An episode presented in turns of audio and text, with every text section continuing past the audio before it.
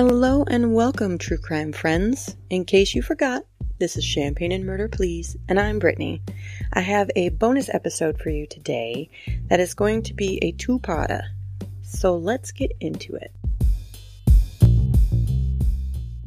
The case I have for you today is about the Tylenol murders. The article I have is by Christy Gutowski and Stacy St. Clair. Part 1 The story of a 40 year old unsolved case begins with a terrifying medical mystery. A suburban police detective climbs the steps of the main Cook County Criminal Courthouse in hopes of ending a 40 year old mystery. The Tylenol murders, as they are commonly known, have been his investigation since he assumed responsibility for the cold case more than 15 years ago. Now, he and several other law enforcement officials believe they have solved the killings. They just need prosecutors to agree with them to take the risky step of indicting a 76 year old man in a case built almost entirely on circumstantial evidence. The detective knows the odds are steep as he heads into the January 2022 meeting with top criminal investigators from the Cook County State's Attorney's Office. He makes his best pitch anyway. His presentation references undercover FBI recordings, a secretly exhumed body, and writings discovered during a raid on the suspect's home, multiple law enforcement sources say. It explains the complicated tests being done to sort out the DNA profiles discovered on several of the poison bottles, and it offers a possible motive never previously disclosed to the public. The detective implores the prosecutor's office to look at the totality of his team's work he asks them to set aside the reasons and ways the case has faltered for nearly four decades. In months that follow, officials from the Cook County and DuPage County state's attorney's offices will meet twice with the detective. The head of the Illinois State Police, a former prosecutor from the St. Louis area, will attend the meetings as well. They all know that time is running out to solve these Tylenol murders. Key sources have died, memories have deteriorated, and records have been lost.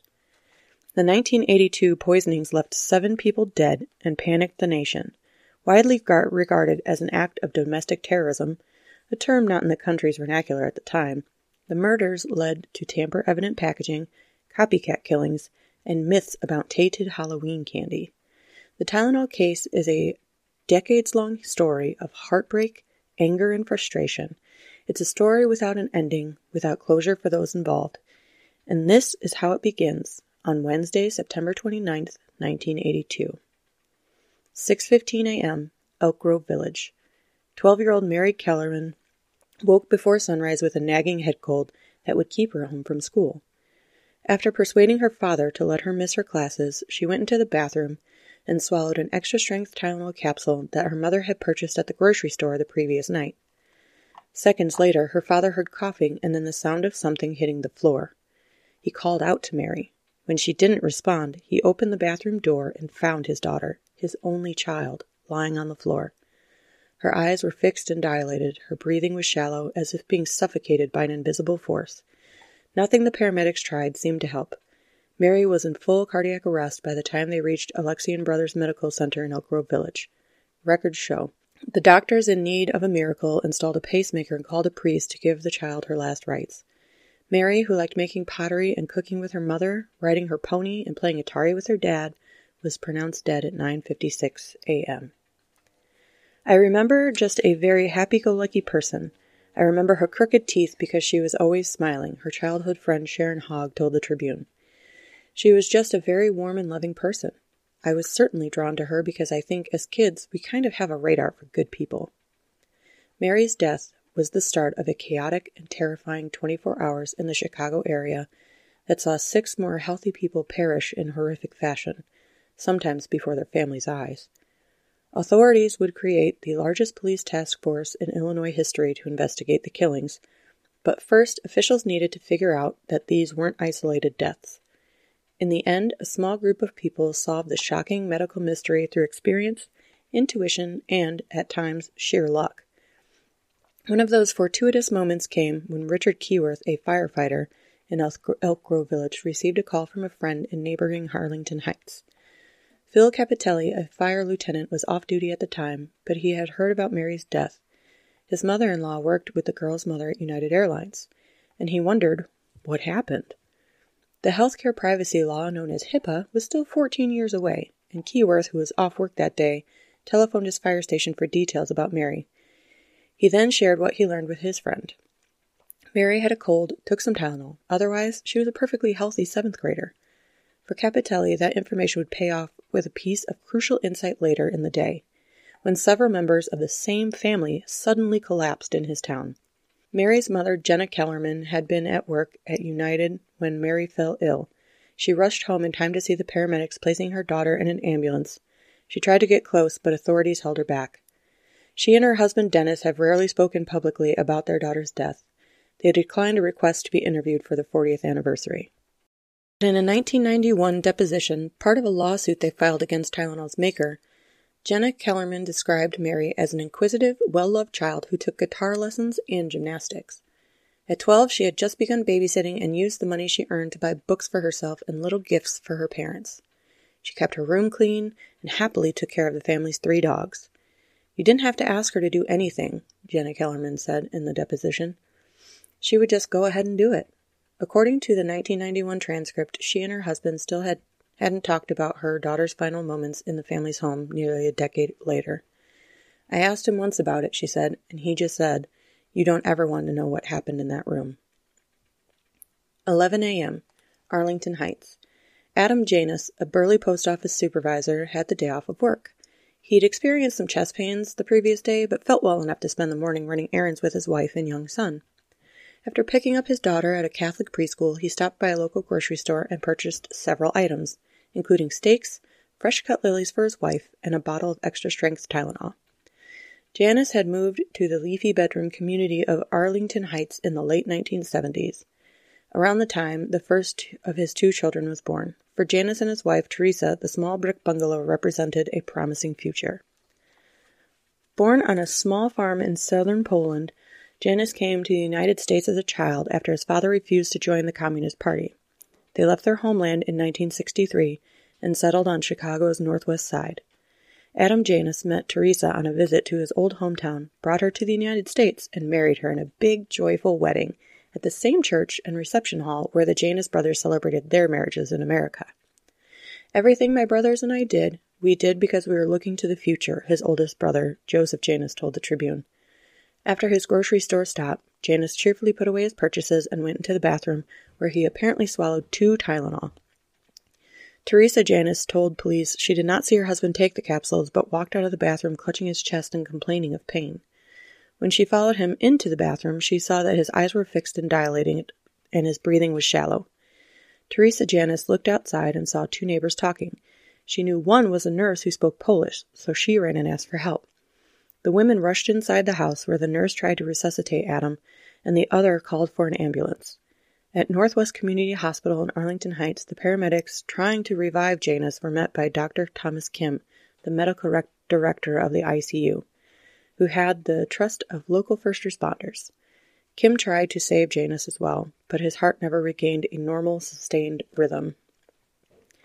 Adam, a 27 year old father who tinkered with clocks in his spare time, was pronounced dead at 3:15 p.m.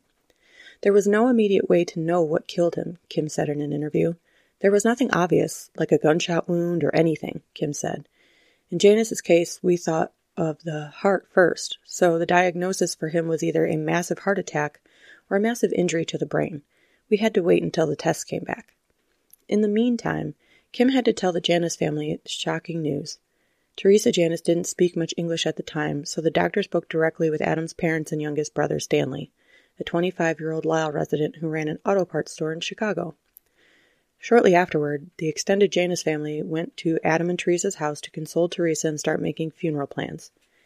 Stanley tried to beg off. His back pain had flared and he wanted to return home to the west suburbs and his wife, also named Teresa. His mother wouldn't hear of it. My mother said, No, you come to a, with us to Adam's house, Joseph Janus recalled. He didn't want to come, but when we got to Adam's house, he came inside with us. There, Stanley grabbed two Tylenol from the bottle Adam had purchased earlier that day. 3:45 p.m. Winfield. About 30 minutes after Janus died, 27-year-old Mary Lynn Reiner was preparing to feed her 6-day-old son in the living room. She had a headache, and earlier in the day she'd purchased Tylenol at a grocery store. Following her doctor's advice, Reiner swallowed two capsules and felt dizzy almost immediately. She tried to make her way to the bathroom, but she collapsed onto a kitchen chair and began having seizures. When a police officer arrived at the family's duplex summoned by Reiner's husband, her eyes were fixed and dilated. She experienced one seizure after another while her sobbing mother in law held the newborn in her arms. One of Reiner's school age children was upstairs and could hear all the commotion. Former Winfield police officer Scott Watkins told the Tribune. And they're yelling, Dad, Dad, what's going on? And he's telling them, Stay upstairs, stay upstairs. It was just horrible, Watkins said. The Tribune could not locate many of the police records related to Reiner's death, despite Freedom of Information Act requests to multiple agencies. The Winfield Police Department said it proved, provided copies of the case file to the Illinois State Police before losing the originals in a flood. A state police spokesperson said all reports related to the Tylenol murders are stored on microfilm and cannot be searched electronically. The agency is gradually turning over more than 30,000 pages in its Tylenol archives, but police reports stemming from the call to Reiner's home haven't yet turned up.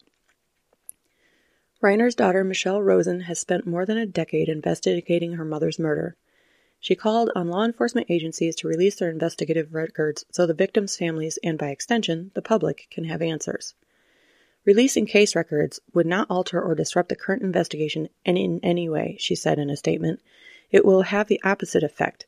By giving access to all the files, we can examine the available information.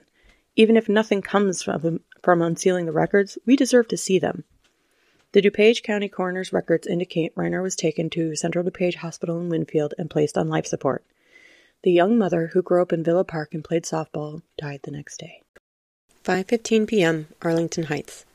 Back at the Janus house, a stunned family gathered to make funeral plans. Stanley was there per his mother's orders. So was his new wife, 20-year-old Teresa, known as Terry to her friends. Like the Januses, her family emigrated from Poland, and she grew up in a home where Polish was the primary language. The two married just three months earlier in a large ceremony held at St. Hyacinth in Chicago, an ornate Catholic church that has served as the heart of the city's Polish community for generations. Hundreds attended their reception at the White Eagle Banquet Hall in Niles, the same place where Stanley's older brothers, Joseph and Adam, had celebrated their weddings. Stanley and Terry were so newly married when they stepped into Adam Janus's house that day, they hadn't even received the proofs from their wedding photographer yet. They would never see the images of Terry wearing a lace gown with a full tiered skirt, smiling as she looked adoringly at Stanley, or of her father walking her down the aisle, or of Terry with her bridesmaids dressed in soft lavender. Oh, she was beautiful, said her high school friend Sandy Potwinski one of the six bridesmaids. It was just a happy day. I thought they would have a good long life together. And for the first three months after the wedding, life indeed was good. They honeymooned in Hawaii, set up house across the street from her parents in Lisle, and embarked on an ambitious remodeling project. But now the newlyweds were sitting in Adam's kitchen, planning a funeral at the same church in which they had just married. Stanley, suffering from chronic back pain and a headache born of the day's sorrows, said he needed to take a couple of Tylenol. He asked if any else, anyone else wanted some, and his mother shook her head. She had pain reliever in her purse and had already taken two pills at the hospital. Terry, however, had a headache that showed no signs of abating. She grabbed a glass of water and followed her husband into the bathroom. Moments later, Stanley emerged, clutching his chest. My God, I feel bad, he said. He started to collapse, but his brother Joseph caught him and eased him to the floor. Terry Janus complained her chest hurt too. While a family member called for an ambulance, Teresa Janus rushed her two young children out of the house and brought them to a neighbor. She had seen these symptoms just hours earlier and wanted to shield them from the horror. The firefighters and paramedics at Arlington Heights Station 3 were making dinner when the call came in about a man down. When the dispatcher gave the address, 1262 South Mitchell Avenue, they looked at one another in disbelief. The station's paramedics had just been there a few hours ago for a man down and that man had died. Fire Lieutenant Chuck Kramer ordered an engine to follow the ambulance to the house. It was unusual for the bigger vehicles to respond to a medical emergency, but two calls to the same address in less than six hours? That was alarming. As we were coming down the street, there were crowds of people, said Kramer, who was in the trailing fire truck. As we pulled up in front, I started to go up to the house, and I can hear screaming coming from the house. Inside, paramedics were trying to revive Stanley as he lay on the floor. One of the medics looked at Kramer with fear in his eyes. This is the exact same thing that happened to the man this morning, he told his lieutenant, and we lost him. Terry grabbed Kramer's shoulder for support. Stanley, Stanley, she yelled to her unconscious husband. Then she groaned and fell to the floor. Kramer assumed she had fainted, but when he turned her over, he knew something far more, it was something far more serious. Her breaths were shallow, her eyes were fixed and dilated. So now I've got six paramedics working on two people, Kramer said, and I'm looking at what's going on. I said, guys, this isn't heart attacks. There's something wrong. The paramedics loaded the couple into separate ambulances and headed to Northwest Community Hospital. Concerned that some kind of airborne contagion or other deadly environmental poison was in the house, Kramer put the entire Janus family in police cars and sent them to the hospital, too. He radioed ahead to the hospital staff. You better find a place for us, he recalled telling them. I've got 14 people who need to be isolated. As the ambulances raced toward the hospital, Dr. Kim was about to leave after a long shift, but a nurse stopped him to say that two people had collapsed at the Janus house and were on their way. He assumed it was Adam's parents, overcome with grief. The nurse said, No, it's his brother. So then I said, Well, maybe he fainted, Kim recalled. Then she said his wife also collapsed. So I threw my jacket off and told the ICU nurses I was staying. Kim mobilized the emergency department and began treating Stanley and Terry as soon as they arrived. The rest of the Janus family was quarantined in a hospital meeting room with the police, firefighters, and paramedics who had responded to the call. I was in shock so bad that I didn't know what was going on, Joseph Janus said. Kim still didn't know why Adam Janus was dead or why two relatives were critically ill. He didn't know two other people had been stricken in the same way, or that more deaths were yet to come. 6:45 p.m. Lombard. An hour later, in a town 20 miles away, Mary McFarland, a single mother with two young boys, took her dinner break at the Yorktown Shopping Center. After going through a divorce two years earlier, her life seemed to be steadying a bit. The 31 year old Elmhurst woman had a good job at the Illinois Bell telephone store in the mall, where the union wages and flexible hours were ideal for someone with small children. She had also started dating someone. Her kids were everything to her, said Jan Hoffman, a friend and coworker. Her divorce was difficult, and she just had started dating a guy, and she seemed happy. I don't know if it was anything serious, but she was having a good time, and she needed it. After eating dinner with Hoffman, McFarland returned to the store floor. It wasn't long before she slipped into the break room to deal with a headache. Migraines were common at the store thanks to the flickering fluorescent lights and constantly complaining customers. Illinois Bell provided a jar of generic pain pills for the workers to take as needed. The staff called them greenies because of their mossy hue. McFarland, however, preferred her own medication, shaking two Tylenol capsules from their container for herself. She offered some to coworker Diana Hildebrand, also in the break room. I said, No, I just took some greenies. I'd had a rough day, Hildebrand said. Then she walked back to the floor. But McFarland quickly returned to the break room. I don't know if it was even ten minutes later, Hildebrand said. She said, I don't feel good, and she just collapsed. We're all trying to do CPR and call 911 and all that kind of thing. The paramedics got there and said, Do you know if she took anything? I said, Well, yeah, she took Tylenol. McFarland was taken to Good Samaritan Hospital in Downers Grove, where doctors told her family she suffered a cat- catastrophic stroke. She never regained consciousness. 7 p.m., Arlington Heights. With Stanley and Terry Janus's conditions dire, it was obvious to Chuck Kramer that someone needed to call a public health expert. He knew only one person who would qualify his friend Helen Jensen, the Arlington Heights village nurse. As the town's only public health official, Jensen did everything from flu shots for firefighters to home health care for cancer patients. She also never backed down from a challenge. The fire lieutenant, who was still at the hospital, called her at home and said he needed help figuring out how three young, healthy people from the same family were so suddenly stricken. Jensen, who had been making dinner for her family, grabbed her car keys and rushed out of the house, still wearing shorts and a t shirt. Jensen arrived at the hospital 15 minutes later and walked into the quarantine room. The people inside marveled at her courage. I thought she would go and talk to the doctors, but no, she came directly into the room, and I couldn't believe that, Kramer said. But that's just Helen. She is brave, she sees it as doing her job, but I really admired her. Jensen asked to speak with Adam's widow, Teresa, who was standing by herself across the room and looking undeniably lost. With a relative interpreting, Teresa walked Jensen through Adam's morning and the family gathering later that afternoon. In her retelling, Jensen noticed all three people who got sick had taken Tylenol. Jensen asked Teresa for a key to the house and told a village police officer to take her there immediately. I want to go out, she recalled telling the patrolman. I want to take a look for myself to see what I think. Jensen entered the tidy bungalow around 8 p.m. and gathered a few things she thought all three people could have come in contact with a pot of black coffee, used coffee grounds, home jarred fruits, cherry juice, a pound cake, prescription medicines, and the fresh flowers from the store. She found the Tylenol bottle on the bathroom counter and the receipt in the trash can. Jensen poured out the capsules and counted them repeatedly. There were only 44 capsules in the 50 count bottle. She could easily do the math. Three people, each taking recommended two capsules, three people dead or dying. She returned to the hospital where she found a representative from the Cook County Medical Examiner's office in a conference room. She placed the white plastic bottle on the table. It has to be the Tylenol, she said. Her declaration was met with skepticism, so she repeated it, this time stamping her foot and raising her voice. There's something in the Tylenol. Same response. Feeling frustrated and unheard, she went home and poured herself a scotch on the rocks. She told her husband that lives were potentially still at risk, and she couldn't get the right people to believe her.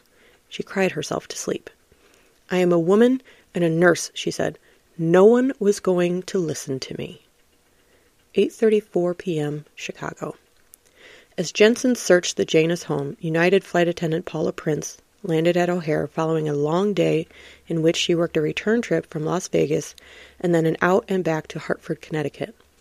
She checked the flight board after landing and saw that her friend Jean Regalu, Regula Levengood, sorry, a fellow attendant who lived in the same old town condo building and shared Prince's passion for travel and fun, would not be arriving for another hour or so.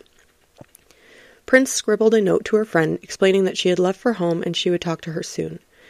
Prince left it in her friend's airport mailbox. Let's meet for a drink later, Prince wrote. I have exciting news to tell you. On the way home, Prince stopped at a Walgreens near her building. A security snapped an image of Prince at the cash register, still dressed in a United Airlines uniform consisting of a navy pantsuit, neck scarf, and high heeled shoes. The photo captured the exact moment the 35 year old Nebraska native unwittingly purchased her own death. At 9:16 p.m., she paid $2.39 for a 24 count bottle of extra strength Tylenol. Once home, Prince put on a flowery nightgown and began taking off her makeup with a cotton ball. She paused to swallow a single capsule from her new purchase, seemingly forgetting that she had already had an open bottle of Tylenol in her travel bag. Regula Levengood and Prince's sister would find her lifeless body two days later looking nothing like the striking blonde woman they knew. She was a bombshell, you know. She was pretty, she was vivacious, always laughing, and always, always loving. At Prince's funeral, a man approached Levengood and introduced himself. He said he had met Prince during a recent layover in Vegas, and they had fallen immediately and madly in love. He said they planned to marry. He was Paula Prince's exciting news. 10 p.m., Arlington Heights. After hours of quarantine, firefighter Kramer heard from Dr. Kim that Stanley Janus had pr- been pronounced dead and Terry was on life support with no chance of recovery. Kim said he didn't think the deaths had been caused by anything environmental, but rather something they all ingested. He was trying to find a poison expert to help him make a diagnosis. The first responders were released from quarantine with instructions to decontaminate at their home stations, just to be on the safe side.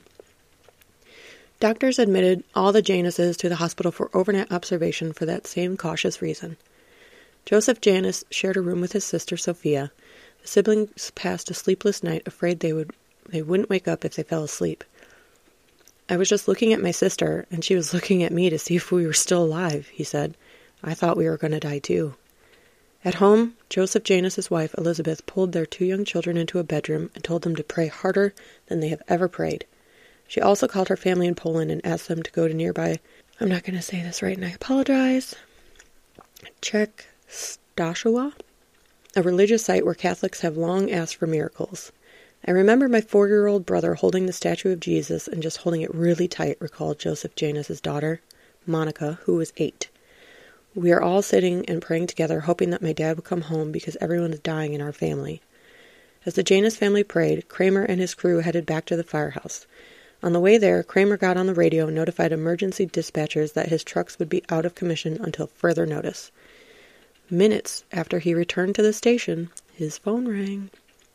It was his close friend and fellow Arlington Heights Fire Lieutenant Phil Cappitelli. Always one to keep a scanner nearby on his days off, Cappitelli wanted to know what possibly could have happened to shut down the entire station. Kramer, who had listened to Jensen's conversation with Adam Janus's widow, told him about the family and their mysterious illness. They didn't have anything in common, Kramer told his colleague, except that they each took Tylenol. The information clicked with Cappitelli. He told Kramer about his inquiry into Mary Kellerman's sudden death and that she also had taken Tylenol moments before collapsing. Oh my God, it just hits you, Kramer recalled. Someone is out there indiscriminately poisoning people. Kramer immediately called the Elk Grove Village Fire Department and spoke with the paramedic who had treated Mary Kellerman. Were her eyes fixed and dilated? Was her breathing rapid and shallow? Were her symptoms resistant to medical intervention? Yes, the paramedic said. Yes, yes. Kramer called the hospital to relay what he'd found out, what Jensen already knew. There's something wrong with the Tylenol, he said. Dr. Kim was told about the Tylenol connection, but it didn't completely solve the medical mystery. The doctor had treated cases of acetaminophen poisoning previously, and this wasn't that. Yes, the Januses all took Tylenol before falling into respiratory distress, but Kim needed to know what substance caused them to suffer sudden cardiac arrest. He consulted with several poisoning experts and scoured his old medical school textbooks. He paced back and forth in his office, thinking and ruling out various causes. I can't just say, oh, I tried my best, Kim said. I had to find an answer. In the end, there was only one substance that he could think of that killed people so rapidly after being ingested cyanide. It was a wild thought, but it was the best explanation he could offer. His hospital couldn't test for cyanide at the time, so he found a 24 hour lab in Highland Park. He put two vials of blood, one belonging to Stanley, the other to Terry, in a cab and gave the driver instructions on where to take them. As he watched the taxi pull away, he hoped none of his colleagues would see the Janus's charts and think he was being foolish. My back was against the wall, Kim said. I mean, I had nothing else to offer, so I ordered the test. Meanwhile, an Elk Grove Village police officer brought the Tylenol bottle from the Kellerman home to the hospital and gave it to Nicholas Pishos, an investigator with the Cook County Medical Examiner's Office. Pishos had had the bottle left by Jensen. Both bottles had the same lot number. Pishos called his boss, Dr. Edmund Donoghue, Deputy Chief Medical Examiner for Cook County. Donoghue, who was at home, told him to open one of the bottles and smell inside. When Pishos poured out the capsules, he caught a strong almond scent. The second bottle produced the same bitter smell. Donoghue's suspicion was confirmed. He knew instantly the odor was cyanide, a notorious and rapid acting poison that cuts off oxygen to red blood cells. The almond odor isn't always present, and even when it exists, it's discernible by only about 60% of the population. Pishos apparently was one of them. As soon as I popped the top, I could smell the cyanide, he said in an interview. I remember it smelled like burnt almonds from my chemistry classes in college. Donoghue called Michael Schaefer, the county's chief toxicologist, and asked him to come to the morgue and run tests on the confiscated Tylenol capsules. It was the first time Donoghue could ever recall asking the toxicology department to work through the night. This was a crazy idea that there might be something in Tylenol, Donoghue said in an interview. I mean, this is the world's most common analgesic. Tests would show that four of the 44 remaining capsules in the Janus's bottle contained cyanide. Records indicate each capsule had been 550 and 610 milligrams of poison nearly three times the amount needed to kill someone. 1:30 a.m. Arlington Heights. In the mer- early morning hours of September 30th, a technician from the Highland Park lab called to doctor notify Dr. Kim that her tests had found massive amounts of cyanide in the newlywed's blood. She also told him that she had never run a cyanide test be- before, but she assured him she had followed the screening protocols. There's just so much cyanide, Kim recalled her saying. I mean, it's just too much. Kim asked for the lab director's home phone number so he could call and discuss the results. When the technician hesitated, Kim told her she could either give it to him or give it to Arlington Heights Police when he sent them to her lab. She gave Kim the number.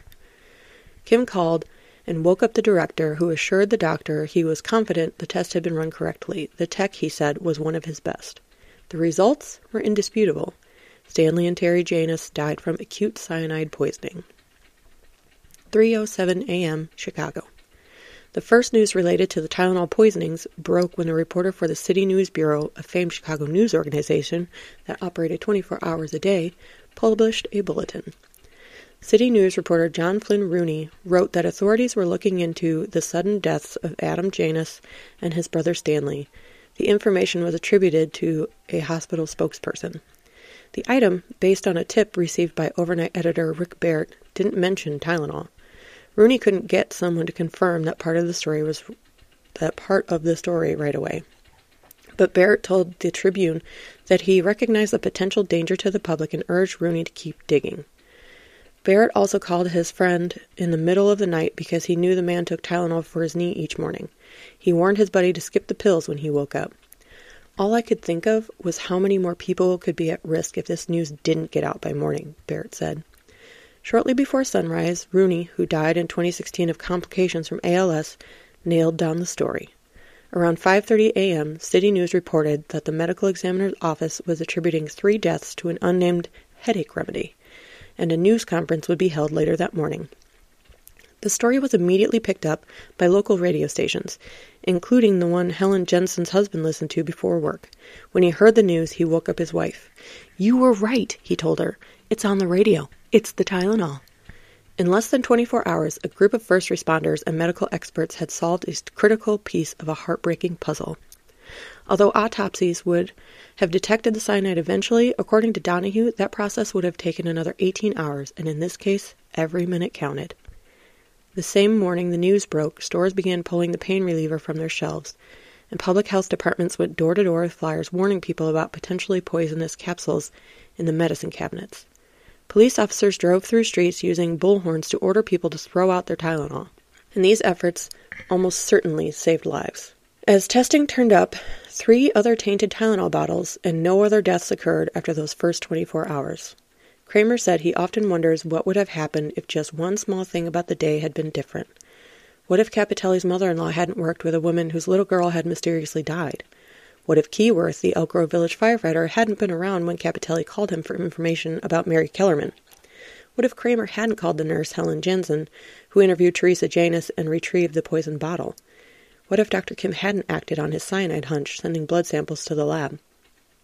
What if Cappitelli hadn't heard something puzzling on his scanner and learned about the Januses from his friend Kramer? What if Kramer hadn't overheard Jensen discussing Tylenol with Teresa Janus and relayed the detail to Cappitelli? And what if Nick Pishos couldn't smell cyanide's distinctive almond odor? Removing any of these people and their efforts that night, and the public wouldn't have known about the poison capsules as quickly as they did. Remove any of these people and their efforts that night, and more people would likely have died. It all came together, Kramer said. We were lucky. The massive police task force assigned to find the culprit, however, would not be as fast in its mission, or as fortunate. That's all I have for part one. I'll see you guys next week with part two, and I'll see you guys later this week with Mark, as we will be back in the pod dungeon recording just for you. And before you go, if you like Champagne and Murder, please consider leaving us a review and a five star rating, or as many stars as you feel like. And remember, don't take candy from strangers. Goodbye.